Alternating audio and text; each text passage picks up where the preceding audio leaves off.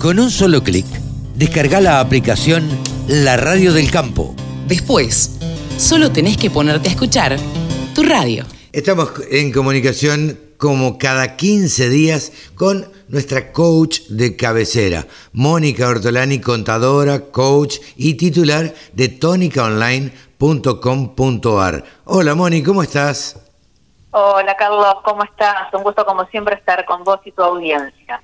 Bueno, gracias y gracias por atendernos y como siempre te preguntamos, sabiendo que hablamos en un programa eh, hoy bastante movidito y con gente del interior y charlando con gente de un lado, gente de otro.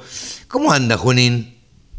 Nada, muy bien. Acá dentro de todos estamos bien, con menos lluvia, digamos, de la que hubo en los alrededores, así que, digamos, eh, si bien llovinó un poquito eh, entre ayer y hoy, estamos, estamos bastante bien, así que vamos a poder seguir avanzando, digamos, un poco lo que hoy está complicando de nuevo y para todos, eh, más allá de lo climático, es bueno, viste, otra vez se revuelve el avispero con nuevas restricciones que quieren poner a las exportaciones. Sí. Eh, más eh, controles, ¿no? La, la, verdad es que me parece que mm, como no pueden restringir las exportaciones porque sería, por lo menos en mi análisis, no sé si, si coincidirás, como no pueden restringir las exportaciones, lo que hacen es complicar el trámite de las exportaciones para que haya gente que diga, bueno, no exporto y vendo en el mercado interno y lo vuelco al mercado interno y en el caso de la carne, por ejemplo, no sé, ellos esperan que bajen los precios, yo creo que no va a bajar nada. En la Argentina no, no. baja nada.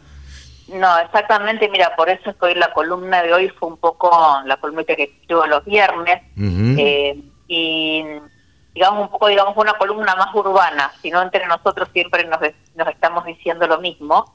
Entonces, eh, para la gente que está en la ciudad y que por ahí no sabe o no conoce, es que en realidad también la carne, tampoco soy una experta, ¿no es cierto?, en ganadería, uh -huh. pero eh, sabemos que la carne, ese es nuestro, nuestro principal destino de nuestras carnes, es China, sí. pero lo que China nos importa no es lo que el argentino consume. Absolutamente, me, lo, me, lo, decía recién la gente de Trade Food. Eh, cuando hablan del mercado chino y de restringir exportaciones y que yo, es carne que en la Argentina, garrón, brazuelo, eh, cosas que acá en la Argentina no se consumen.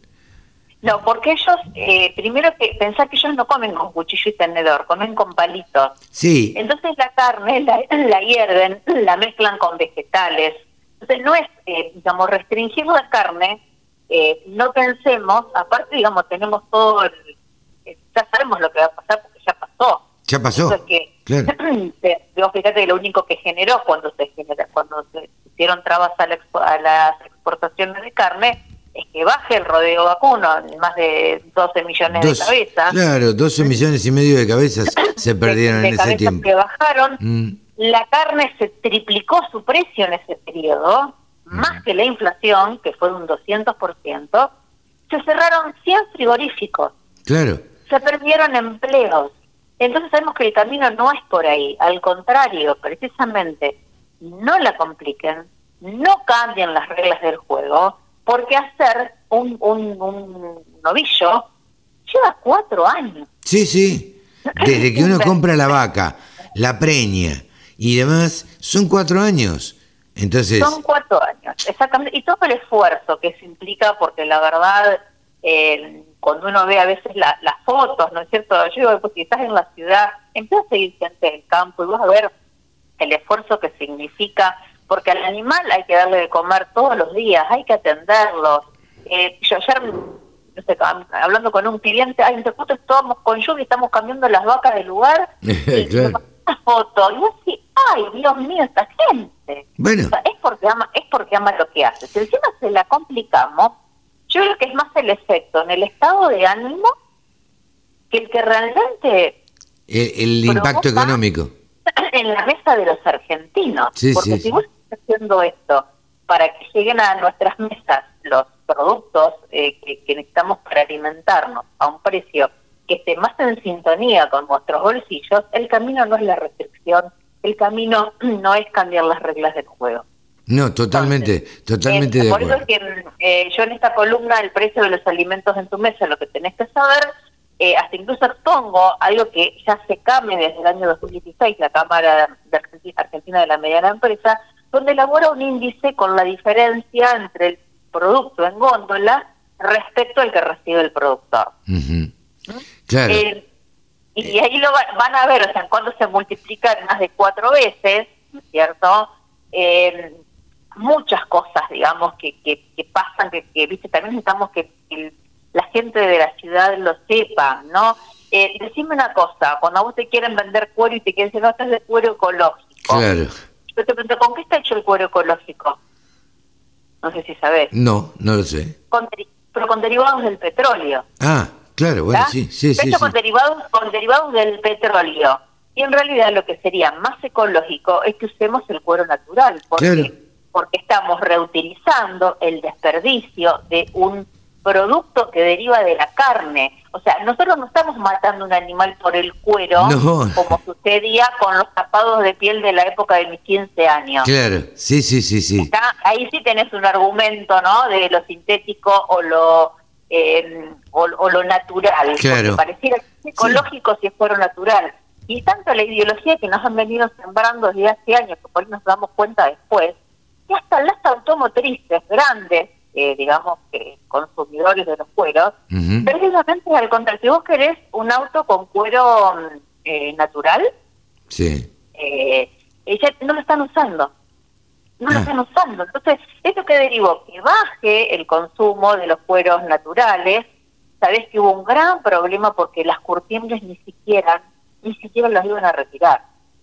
Los tenían que enterrar los frigoríficos. No sabíamos qué hacer con los cueros. Sí algo sí, que es tan preciado, decime, alguien que viene de recibir unos familiares de, de, del exterior, lo primero que buscan comprar es ir a comer a un restaurante, carne argentina y comprar algo de cuero argentino. Sí, totalmente, una campera de cuero, sí. Y nosotros como que parece que nos, nos autoflagelamos, o sea, con las, con, con las normativas, digamos, que establece el gobierno, que, eh, digamos, no, sobre todo, no es, eh, o sea, castigan a quien produce, y además, sobre todo, no provoca un beneficio al consumidor final de lo que producimos.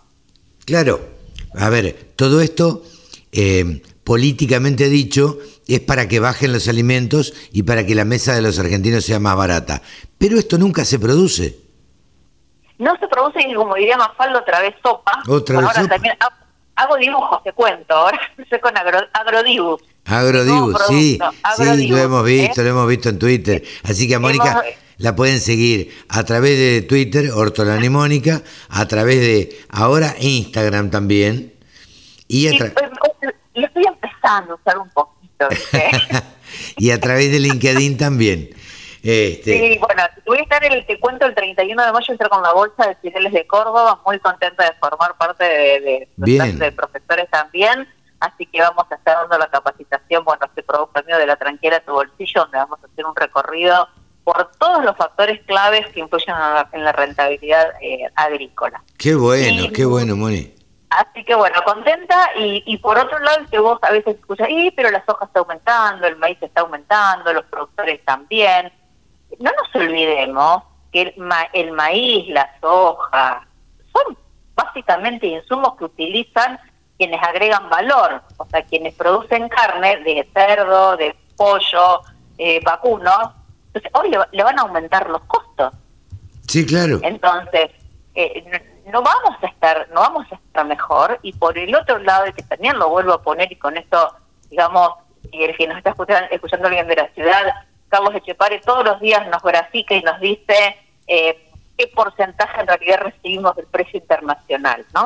Y en soja, un productor recibe un 38% de, de un respecto a un productor uruguayo o un productor en Estados Unidos o claro. un 50% del maíz o un 50% del trigo. Entonces estamos siempre en condiciones competitivas, siempre mucho más desairosas respecto a países que son eh, competidores eh, nuestros. Sí, sí, Eh, totalmente. así que, viste, no, no, no todo lo que brilla es oro. No, ¿Mm? totalmente, totalmente. Por más que, bueno, pareciera que lo hemos hablado en otras oportunidades, me parece, que el gobierno peronista tiene una suerte que no se puede creer, digamos, respecto de los precios internacionales de los cereales.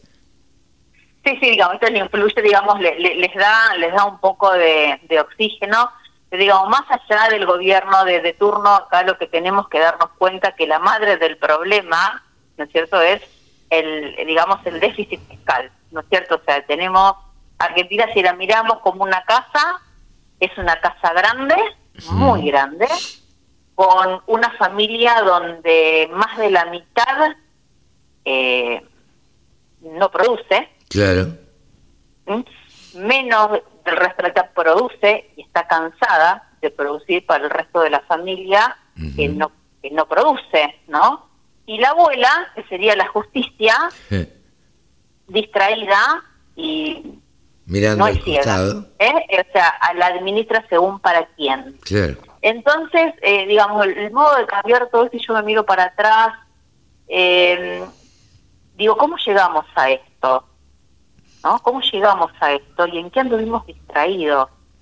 Eh, entonces yo creo que siempre el problema, más allá del problema, es la inacción ante el problema y que todos nos quedamos como muy cómodos en la queja dentro de nuestras casas, de nuestros sillones y tenemos que involucrarnos más y participar más con las instituciones y hacer escuchar más nuestra voz. Totalmente de acuerdo. Eh, es, es paradójico, es contradictorio, es doloroso, es visceral que en un país donde se producen alimentos para más de 600 millones de personas tengamos más de la mitad de los niños en condiciones de pobreza o desnutrición. En condiciones de pobreza y que no se pueden, no pueden alimentar y no pueden comer lo que producimos. Sí, sí, parece Entonces, terrible. Eh, creo que hay mucho desde lo social que nos va a extrapolarlo más adelante, que qué va a pasar con nuestra sociedad. Entonces, si, si no nos involucramos más y no participamos más, eh, creo que tenemos todavía mucha materia prima y tenemos mucho de ese fuego sagrado de nuestros ancestros para, para seguir adelante. Totalmente de acuerdo. Moni, muchísimas gracias como siempre. Un abrazo, gracias a vos por llamar. Buen fin de semana. Mónica Ortolani pasó por los micrófonos de la Radio del Campo, titular de tonicaonline.com.ar. Todas las noticias, toda la información. La radiodelcampo.com